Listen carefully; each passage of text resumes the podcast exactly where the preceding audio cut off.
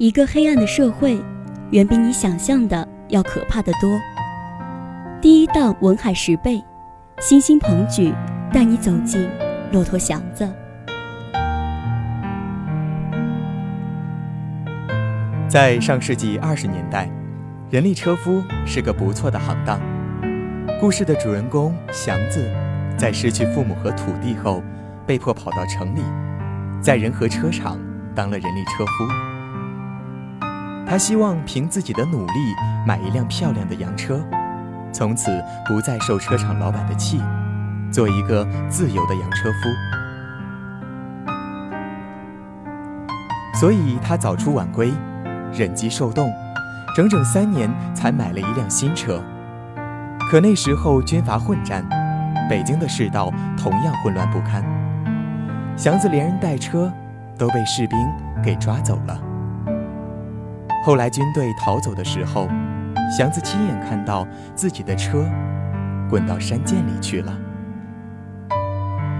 不过祥子意外地捡了军队剩下的三匹骆驼，用骆驼换了些钱，又回到了车厂。而大家在祥子的梦话里知道了这件事，就给他取了个绰号，叫骆驼祥子。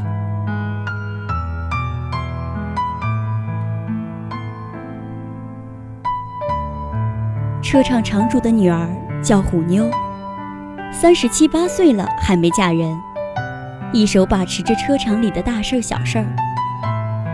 可这样一个泼辣的女人，却爱上了老实巴交的祥子。可能她心里也清楚，祥子是不会接受她的，于是借喝酒为由，和祥子发生了关系。事后。祥子又羞又恨，为了摆脱虎妞，他来到一位大学教授家里拉包月车。在这里，无论是报酬还是人际关系方面，祥子都受到了不错的待遇。他把挣的钱都攒在葫芦罐里，一心还想买辆车。不料，虎妞找上门。硬说自己有了身孕，一定要和祥子成亲。祥子本来坚决不同意，可是有一个侦探跟踪教授，说教授和祥子都会被抓进大牢。就这样，把祥子辛辛苦苦攒的钱全骗走了。连遭厄运的祥子只好离开教授家，回到车厂。而车厂主认定祥子高攀虎妞，扬言宁肯放火把车厂烧了，也不让他们得到便宜，还把虎妞和祥子一起赶了出去。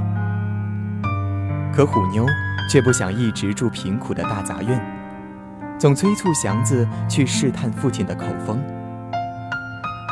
后来父亲卖了车厂，不知所踪，虎妞只得妥协，用自己的钱。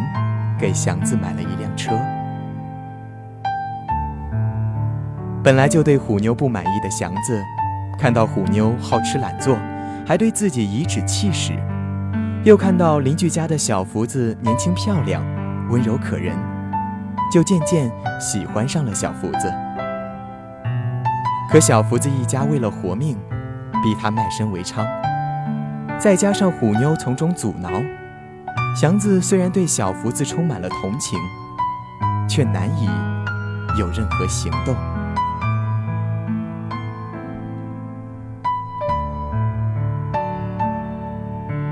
不久，虎妞因为难产而死去，祥子只好卖了车来埋葬虎妞。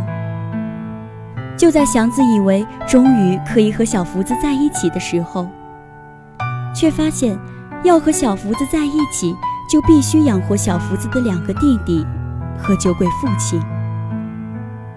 于是他收拾东西离开了大杂院。这个时候的祥子再也不想买车了。他有时赌博，有时喝酒。以前他所看不上眼的事儿，现在他都觉得有些意思。后来，教授让祥子再到他家拉包月车，并答应让小福子也在他家吃住。祥子听到后很激动，立即去找小福子，却得知小福子早已因为无法忍受屈辱，上吊自杀了。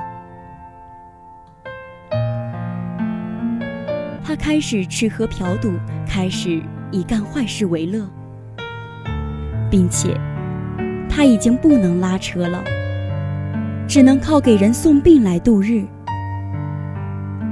体面而又梦想的祥子，在绝望中走向了毁灭，终于被那吃人的社会给吞没了。